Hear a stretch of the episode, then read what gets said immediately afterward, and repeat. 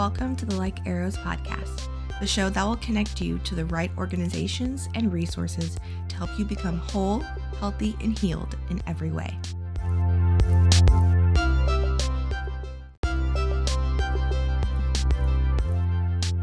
Hey, what's up, LA fam? I'm your host, Lauren Williams, and this is episode 8 for season 1 on the podcast. Stay tuned for a quick recap. If you are new to the LA fam, thank you for joining us today. For this season, we have been talking about how to have a healthy sexuality, whether you are single or dating or engaged or married. I want to open up the podcast today with a segment called Exciting Things Are Coming in 2023. One of the things I'm excited about is trying a new pumpkin spice drink recipe that I found online the other day. Now, don't laugh at me for being basic and liking pumpkin spice, but it is one of my favorite drinks for this fall season, and I can't wait to try and making it at home myself instead of spending $7 for a Starbucks drink. If you don't like anything pumpkin spice, then tell me what your favorite drink is by commenting on one of my most recent Instagram posts. Last week, we listened to part one of Nate and Maggie Blaylock's story. And part two of their story, today you will hear the steps they took to restore themselves, their marriage, and their family. They talk more in depth about their passion for helping individuals and couples and families through their business called Known Counseling Services. They specialize in sexual addiction, betrayal trauma, anxiety, depression, PTSD, and so much more. If you want to learn more or want to schedule an appointment with them, you can click on the link in the description below. If you are listening on Apple Podcast or Spotify, it would make my day if you leave a review as it helps people find the podcast. I would love to read your review one week and share how this podcast has blessed you, so don't forget to leave a review. So, here is part two of my conversation with Nate and Maggie Blaylock. And without further ado, let's get into this week's episode. This dates me a little, but I remember seeing Tiger Woods' story come out where he had gotten arrested back in the day and gone through he had, the, he had got gotten into sex addiction treatment. And i remember seeing the story and going that's where i'm going to end up. Like i'm going to end up there if i don't deal with this. But of course i didn't i just doubled down on hiding and trying harder uh, and didn't actually take any steps to get to get healthy. And um, so there were there were secret relationships, there were secret affairs, there was other acting out outside of porn. Um, and March 25th, 2012, um, we had we had a two year old and a six week old, four four week old at the time. Um, and we it was a Sunday night and we had a knock on the door and there was somebody coming to give Maggie some information that she didn't know.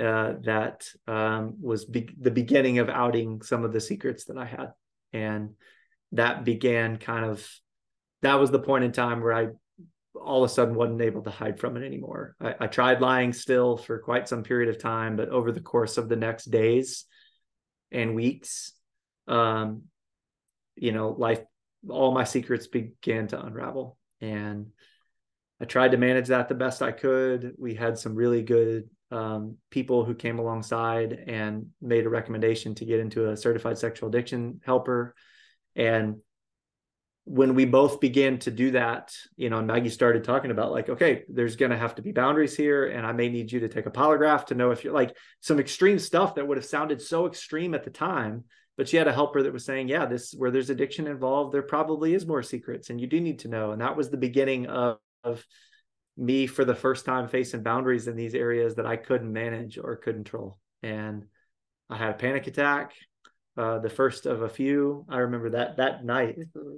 had began to have a panic attack because it was just this realization that like I'm out of control and I can't manage this anymore. And yeah, it was a awful period of time. Maggie left for a period of time, and you know she rightfully so. She should have. And um, over the course of the next days and weeks and months, that turned into years of doing work, um, it, both individually and with a helper in some couples work as well.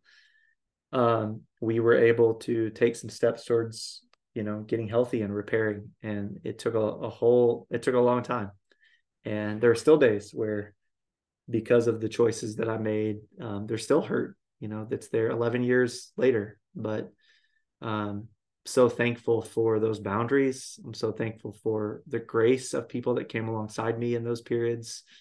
Um, and you know our relationship is forever different on this side of things because of that. So obviously there's a lot in there to unpack but that's probably the high level the high level version the 30,000 foot flyover of kind of how that played out how it you know how crap proverbially hit the fan there. And you know we we kind of i got into recovery for the first time mm. Yeah.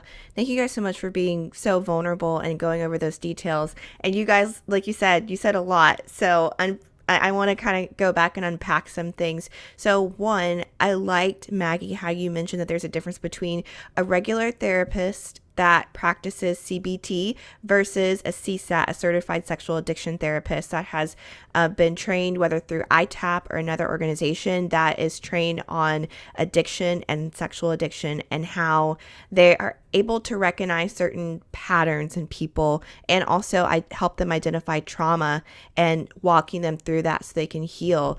Um, so, one, I like that. Two, um, you mentioned the polygraph. Um, that's like Wow. So, Nate, when you first heard that, what was going through your mind? Like, what were you thinking? What were you feeling? How did you react? And then, Maggie, what was kind of going through your head too? The Christian yeah, podcast. Yeah, probably so. some words I can't say. yeah. My mind. Um, I mean, again, and I know like for some people maybe listening in from the outside that can sound extreme or you know because that's that's certainly not everybody's story but where there was a pattern history of lying our therapist recognized both for Maggie to ever have a chance to rebuild or trust mm-hmm. again, but also for me, so that I truly I didn't get 98% of it out, that I was able to truly empty out. Um, that was so needed. I think eh, for us, the first month after initial discovery, he would tell me a whole bunch of things and then say, That's it, there's no more. Right? And then i'd dig I, would start thinking and a few days later i'd investigate and i'd ask more and i'd be like what about this? What about that? And then he'd give me more details and he'd say that's it, it you you know it all now. There's nothing else. Right? And so that's called uh, therapeutically that's called a staggered disclosure. And so i got that over a month and i i literally would have these out of body rage moments of out of control that first month was just really it, it took me about a month before I finally said, You're out of here. I can't even do, I don't even, it was such a bad moment once I finally hit a piece of information where I was like, I literally cannot take anymore. Mm-hmm. Um, and that was what truly got us um, into a point of like, okay, we're going to do a disclosure, a therapeutic disclosure where he's going to, you know, work to write it all down. And we're going to polygraph that that is accurate that he hasn't left anything out so yeah. it's not everyone's story not everyone needs it but there was years of deception and then in recovery there was a lot of staggards of truth and quite frankly i say that month and and i think what you have to understand why i didn't just oust him the first day like the reality was we had a 1 year old and a 4 week old newborn and my family lived 18 hours away in South Dakota and I knew I couldn't have them come help that early. Like I knew I was just like you can't come you'll kill him. You just can't come right now and be a part of this chaos. Um and so he was in and around helping but it got so bad I finally had to say like we're done here. And then he went and did like a week of one-on-one with our therapist that we had found like an intensive that was very similar to inpatient. And then about another month later we went and did the disclosure with the polygraph. Yeah and i think to answer your question lauren i mean the uh i mean that the mention of the polygraph was the thing that lot that made me realize that i had lost control right? Because it was it was a boundary that I needed. It's probably the equivalent in drug or alcohol treatment of, you know, an intervention and somebody saying you're going to go to treatment and not have access to drugs. um, you know, I, I didn't have access to my secrets anymore. They were going to get outed. And I, I mean, I had a panic attack or I, I freaked out that night because I was out of control. Mm-hmm. And I, even through that process, I was trying to manage, you know, it all, all, but knowing that there were still secrets that I never was, I was, I told myself I was going to take to my grave. And, um, so yeah, it was not a fun uh, it, it wasn't a fun conversation. But as I began to do some intensive work with my therapist, I realized that regardless of what happened with Maggie, I wanted to save that for sure. But regardless of what happened, like I didn't have any chance to be healthy if I didn't get the truth out. And the polygraph was as much helpful for me uh, in hindsight as it was for her. And so, you know, I, I look back at it now like grace uh, it was really grace in my life. It just it just didn't feel like it at the time. Yeah, and I think for me, I definitely there had been so much stagger. I just didn't believe a thing he um, said at all. I mean, he could have told me this is, you know, the skies. I I just I didn't believe anything. Mm-hmm. And so for me, it was a once I I heard like, oh, I've thought about that, but it just seems so crazy and out there. But that if you're saying that's a thing, um, I definitely needed it. And then it's helped in the years to follow when my brain when i get triggered and i start going down this path of like oh i wonder about that friend from church or i wonder about that person or i wonder eh, you know that person always kind of looked at us funny it i it helps me be like no you know everything you know that you know that you know there is nothing you don't know from your past um and so in those first few years of recovery when I would start spiraling in my own trauma cycle, it really did help me kind of reground and regroup and not be just stuck for long periods of time wondering or fearing and then investigating, right? Instead, yeah. I could just reground and point to like, okay, where are we at right now? What's going on right now? What do I need right now? Um, which was really, really helpful for me. Yeah. Yeah. Um, and I can understand from your point of view why you would really want that because I think it's pretty interesting how, um, Maggie, you found out early on in your marriage. Like you said that you um, found out about Nate's um, addiction year one. Um, and is that correct? Like in the yes, within the first year? Like this much of yeah. what was actually there, right? So, yeah. Okay. And then I think you said around year three, that's when you were like, oh, okay, I think this is a bigger issue, right? So, because I'm just trying to kind of get at like a timeline in my head. So, year one, year three, and then I'm assuming year seven, eight, that's in, in 2012, that's when things kind of started to take a turn. And then is that the same month where, is that this year where you had a month of a staggered dis- disclosure? Yeah, yeah. So, yeah, the end of March, yeah, we had about probably three weeks there of just me still trying to manage and staggering of disclosure and more coming out. And then really around, I mean, early April was when I went and did some real intensive work on myself. And then within a few weeks after that, we had done a couples intensive and done uh, the full disclosure and the polygraph and kind of again that wasn't even at that point to save the relationship i think that was just to give maggie the information so that she could begin to heal yeah. and know what we so, what was there to heal from. Yeah, we were very much separated at that point. I was kind of like, I'll watch and wait and see. You know, and I say separated, we had because of little children, we agreed we separated for a period. You went and did work. We agreed after that with our therapist that you could come back home and live in the guest bedroom, but merely for like I was like, I need a baby holder and a bottle washer. So you can come do that.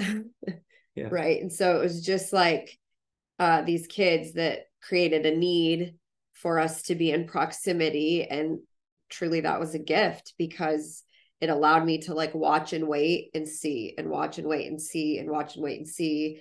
And um, like truly just see that he truly was changing and it wasn't just a show. Mm, yeah.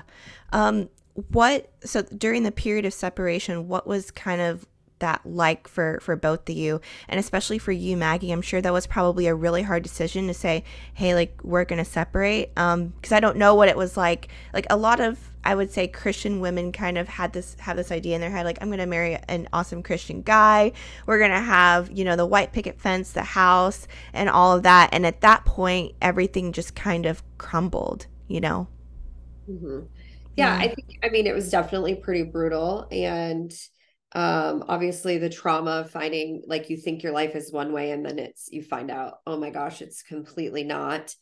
Um and we had some people that were friends to us that we knew that were also kind of involved in some of the behavior.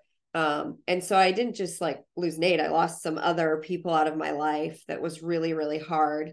Um but at the same time i had a couple so my circle went from like here to here and i had a few um, people who really did just like come in and and help. I had one friend who would um, come over almost daily and like get me out of bed and take take my one year old to daycare and change my new baby and she'd come back and say like all right you got to eat um, and they just were like really yeah. a life-giving couple to both of us um, our pastor and his wife were like unlike incredible. just like the church rose to the occasion. People would just i'd go outside and there'd be diapers and formula and um, like people just really did love on us really well in our community. Yeah. um, there was obviously a lot of like talk about us too and so it was hard to remain there um, long term which is why i you know why we ended up back near my family because i just needed support and i needed help. And i didn't know where the chips would fall at the end of the day with our marriage. And so eventually, um, months later, we moved back to my hometown. Um, but people really helped us during that time. It was really hard, really, really yeah. hard. For me, man, that period, that was like the most wonderful and awful period, both like of my entire life. I mean, because for the first time I was finding freedom and I was finding health um, and I was finding genuine accountability. I mean, I had a great couple of guys that came alongside me and and they began to experience like it, you know intimacy in that aspect, right? Of just like we're going to ask you these 12 questions every day for a while you know until until things are are beginning to shift and change. And i needed that. I needed that accountability. But beginning to talk about feelings and emotions and finding freedom. And i didn't have these secrets that were bogging me and weighing me down anymore. And uh, in the middle of that process, like again, I, I was a pastor's kid. I, I knew so much about God. I, I had many encounters with God, but I think I remember hitting my knees about somewhere in that first month in the backyard. I, I can remember the song. I was listening to a David Crowder song and just had this moment of like, I'm trying to manage this still and like I'm done.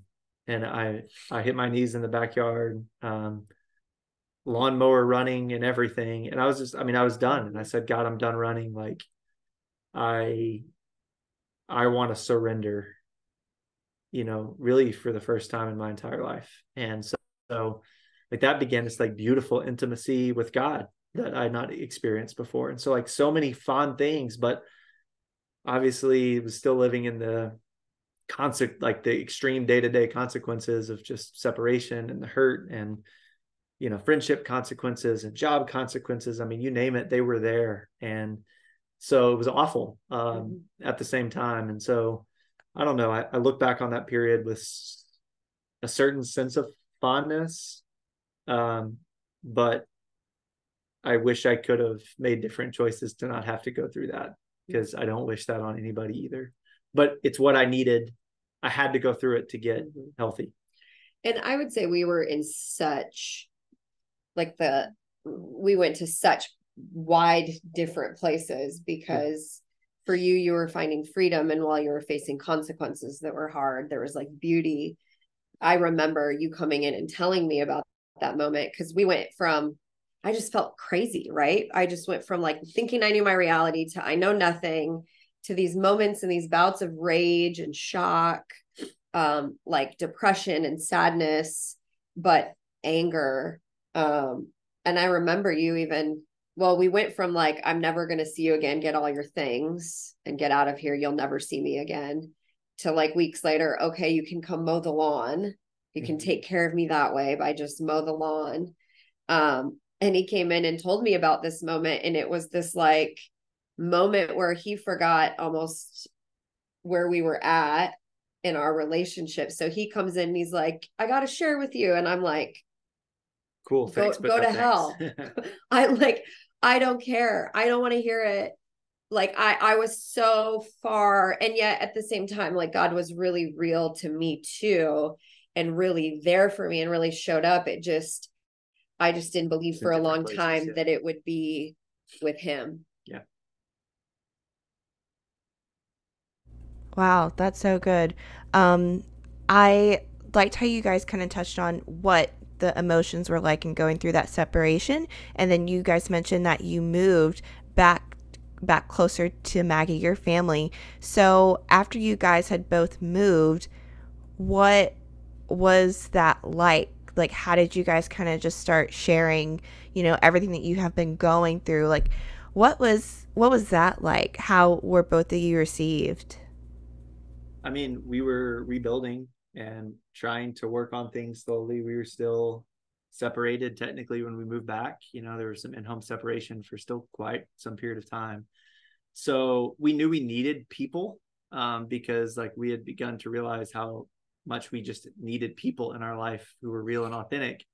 But to your, your point, moving to a new city, uh, given what we're going through, was really hard. We we laugh and joke about like walking into a couple Sunday school class you know, visiting a new church and it's like going around, you know, sharing, oh, we have Life a new group. couple. It's like, tell us about you guys. We're like, well, we're separated, uh, but we're, you know, it's just, but that's where we were. And we were trying, we were, we didn't, Yeah. we knew we couldn't do it any other way.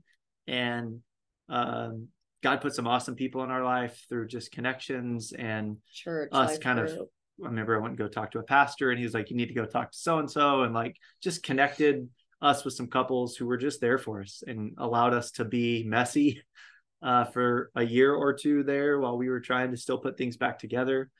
Um, my parents let us we lived in their basement for our house in alabama took a long time to sell yeah, which is not the place you want to live uh, after you've just hurt uh, their daughter immensely. Is uh, you never think you're going to find yourself living in your in-laws' basement after that. But they were super gracious and allowed allowed us to be there and allowed me to be there, um, living in a spare bedroom, and I'm I'm thankful for that grace.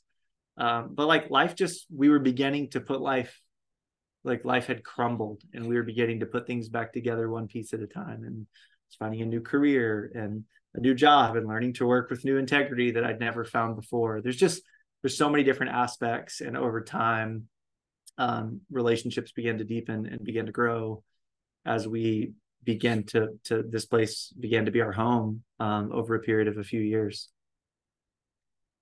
Yeah, that's so awesome. I really loved how your community and Maggie, your parents and family members and people at church, you could kind of feel the love and be received as you guys were trying to live in a more integrous way. I think that's just so amazing. Um, and I think anyone going through recovery at some point find themselves like, okay, this is it. This is my mess, regardless of, you know, what people Huh. think about me. And I love that you guys, you know, stuck true to that. i think that like for the most part people really want vulnerability and they really want authenticity and when we gave that we found more often than not people were drawn in by that and wanted to show up and either be a part and be helpers and and sometimes share back oh us too. Um but we did find like i'm I, ca- i'm so thankful that our therapist helped coach us through how do you authentically share? How do you be real when people say oh what brought you back? What what brought you to town or um and so it's not like we just went around at like the grocery store telling people what where we were at but as we developed authentic friendships just being real it really did allow us to have this depth friends that we had Yeah. never experienced before and even with my family Definitely. Yeah. And so it sounds like throughout your whole story, your therapist or your CSAT has been really uh, pivotal to helping you guys recover. Were there any other um, intensives or programs that you feel like really helped both of you get to the place where you're at right now? I mean, you we talked Pure Desire off the top. Pure Desire was instrumental in that, and their their resources and their um, I don't remember if their I don't think their podcast was rolling yet back, you know, when we were first in recovery, but they had a website and they had resources. And my therapist pointed me to some of those and got plugged in uh, with a group of guys doing a group, um, you know, doing, they didn't have Conquer series yet, but they had their seven pillars, you know, work. And so all those things were just instrumental. I mean, and I got plugged into SA and SAA meetings for a period of time that were both helpful in different directions, you know, at different seasons. So finding those groups, um, Pure Desire, and then working with the CSAT were probably the biggest ones. Mm-hmm. Yeah, us. we did a bunch of intensives with our CSAT because she was not local to us. Um, so we did a handful of intensives with her. And then I'd say about four years into recovery, you had already gotten involved with SA. Um, and then we found Pure Desire. Mm-hmm. And we were at a point then that we were like so thankful to find a community outside of this teeny little pocket mm-hmm. in our town. Um, I, I had met with two wives that I got connected with by just sharing my story to my pastor's wife. And so I had like two recovery girls that I would meet with weekly or monthly for the first few years. And we just did our own like Al Anon work. We just we didn't have the books and all of the things. Um and but then when we found pure desire, that's when we started like, we got to start this at our church. We got it. And that's when we kind of started sharing a little more publicly, not just with friends, but from a pub more of a public standpoint to say, like, we every time we share, people like can't believe it and people share something else back you know and so it was like we've got to use this material and develop a bigger community here and and and that's when we started really just kind of like letting our own junk be used for um just the kingdom in whatever way whatever that would look like. We didn't know that at was, that time that, that it would end up in our own counseling practice. And that was probably about you know four years into recovery when we first we kind of felt healthy enough to share. a little bit to just you know in moments share or mentor or be the you know the call that our, our church calls. Was like hey there's a couple in crisis. Would you go talk to them that's kind of how our giving back started wow that's so amazing and how how do you think that your your church members have been receiving this material from pure desire are there still like groups going on there still are groups going, which is just really wow. cool to see this many years later, the groups and like the groups that have formed from the groups and like how that's just continued. And it's it's beautiful. I mean, we're we're extremely thankful for our church. And like not mm-hmm. everybody in the church was on board. And I think like you'll find mm-hmm. that probably with any church of like we can't talk about these things or um for sure. Uh, but so thankful for a church that allowed us to share and asked us to share our story publicly from the stage, you know, one one day, and then a few years later, uh, asked me to give a sermon about and kind of talk about just recovery from the Christian perspective, what that looks like, and kind of we launched yeah. we launched Pure Desire groups from that, and just churches that a church that came alongside and said, "You're not you're not your worst mistakes," mm, yeah. because if that I mean, if that's our if that's any of our stories, we there there is no hope, right? And so for a church to say, "You're not your worst mistake. We see you for who you are, and we want to give you leaders like leadership opportunities." Even and that was mind blowing for me, five years in recovery to have those kind of opportunities, thinking that like, man, my ministry, so to speak, it was was squandered. Um, they just did a lot of things right, and forever we'll be grateful for that team and the leadership team there. Yeah. That's that's so amazing. Um, I I'm kind of biased. I love love love Pure Desire. I'm currently in an Unravel group. This is my second time around, and it has just changed my life. Um, like you said, the community, the accountability, the groups. Um, it's just been amazing. And so that's so awesome to hear that you guys have started that at your church and now it's still continuing to go on. Um, and you both mentioned that you opened a counseling practice, I'm assuming for couples. So, what, how did that kind of start out? Where did you get the idea from? Um, and how has that been going so far? Yeah, I right out of college got my master's in counseling. Um, I had a pretty difficult practicum, which is like internship. And so I just thought, you know, I don't think I can do this. Um, and I was coaching at the time. And so I finished my certification to be a teacher. So I did my three years to get trained as a counselor, but didn't get licensed and instead went into teaching. Um, so that I already had that background. When everything fell apart for us, we got into our own therapy. We I was teaching, Nate was in the business world.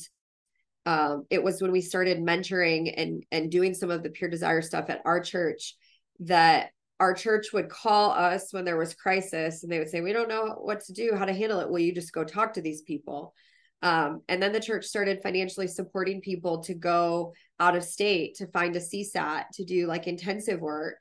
They'd, you know, help come alongside one or two couples a year when they would hit crisis like ours.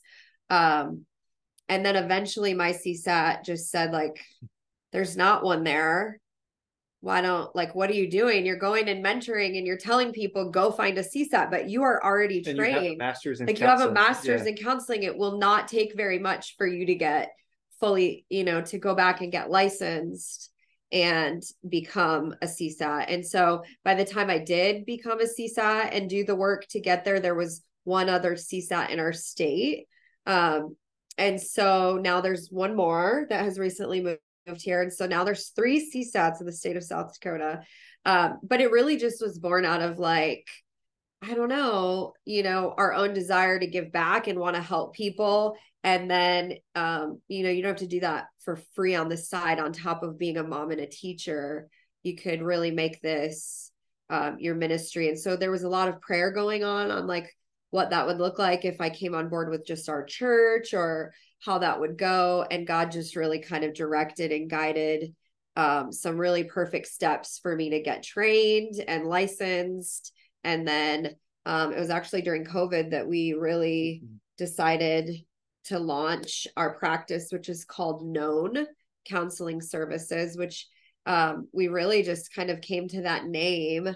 We did a lot of different creative um, thought sessions on it, but really like our goal is to help people achieve a greater level of intimacy, right? With themselves, with Christ, with each other, like whatever that is to them and whatever it is that they're wanting. But sexual addiction in and of itself is an intimacy disorder. And to be in recovery is to truly let people know you and to be known. And so that's kind of how um, the story of our practice came to be. It's kind of a unique name, known counseling services, but it really fits um, when people ask like what, why, why that. It really fits what our heart is and and our goal is for when we do couples therapy. And my journey was just a hair different. I mean, I was in the business world, um, and to Maggie's point, we were mentoring a lot on the side, and I was leading groups on the side, and like loving that part of just giving back and sharing in an authentic way. And um, similarly, just kind of had the, uh, I started taking counseling classes, thought I was going to go down the road to be like a, a licensed counselor as well. And then just felt like God kind of laid on my heart to say like the coaching path is maybe a little bit better for you. So I got certified as a life recovery and relationship coach. And in 21, early 21, we had already launched our private practice with just Maggie.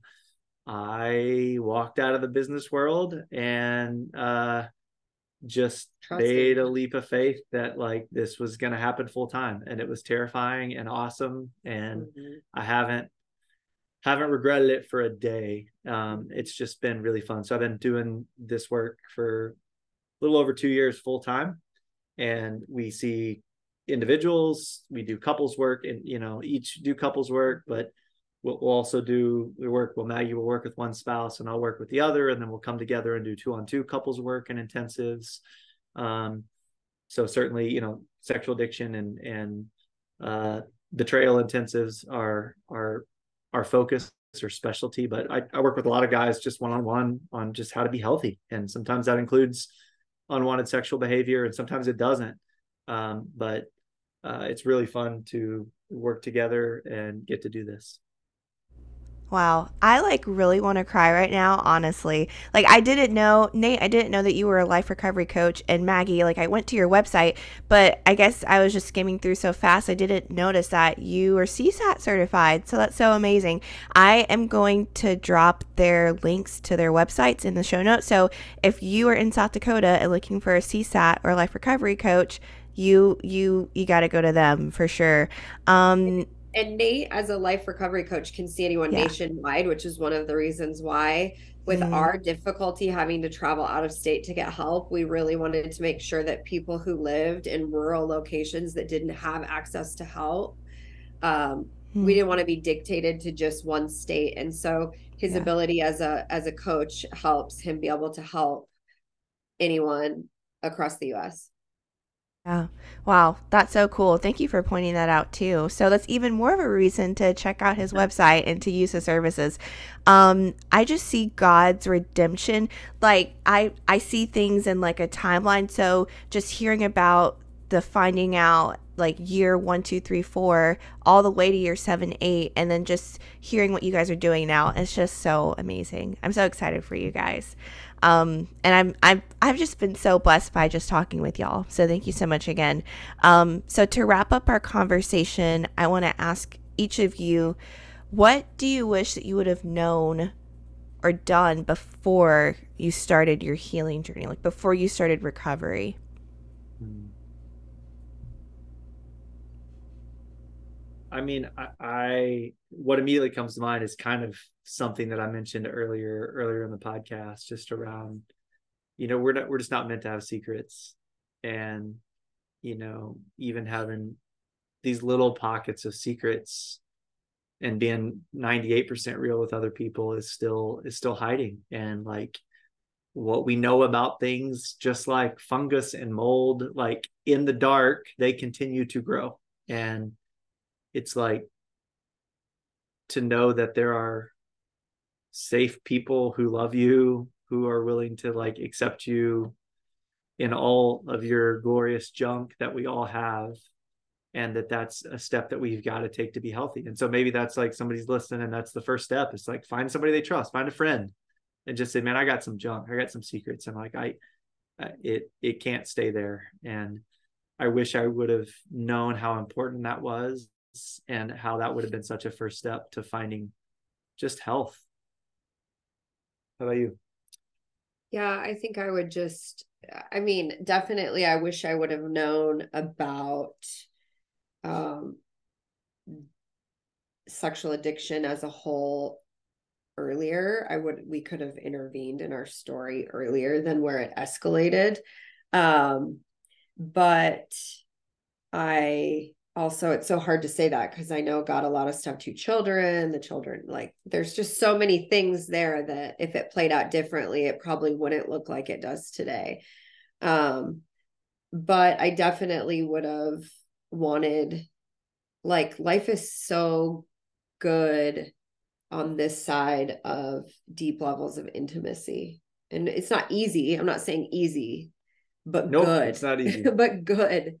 And and sometimes it's good hard and sometimes it's it's good good and um, i just wish that i would have known sooner that i could have had really deeper depth filled relationships mm-hmm. in my life because it really is life changing like i'm hearing what you say is like there's hope like there's hope oh, on the yeah. other side no matter where you're at no matter what you're going yes. through no matter what you're terrified to walk through there's still hope for something really good on the other side and that's not everybody's story and like we feel super blessed that that is part of our story but there is hope um, where there's deeper levels of intimacy for things to be really awesome.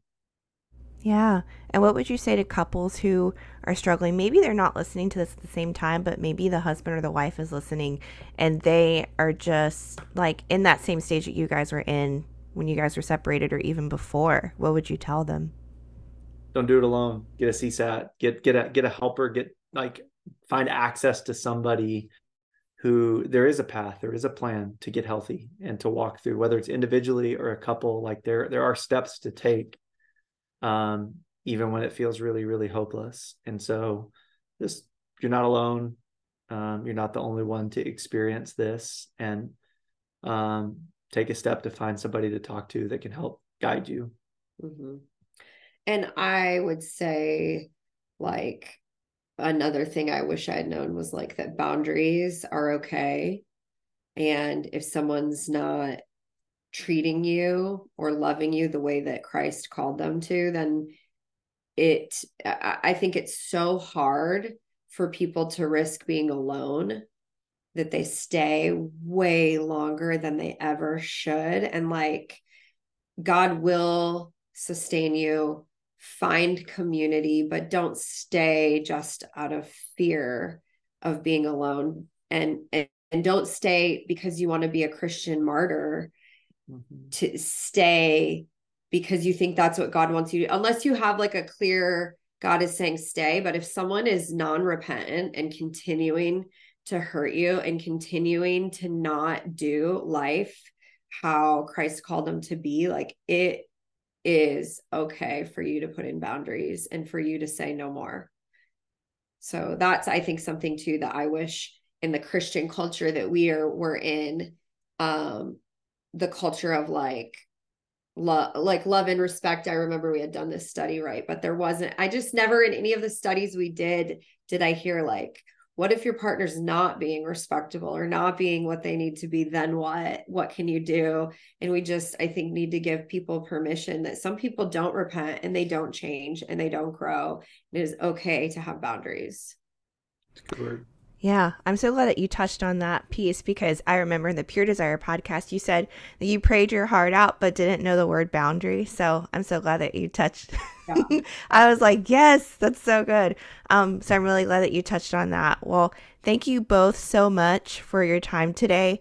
Um, you both have just encouraged me in my recovery journey, and I know that you guys are encouraging listeners out there. So thank you so much again.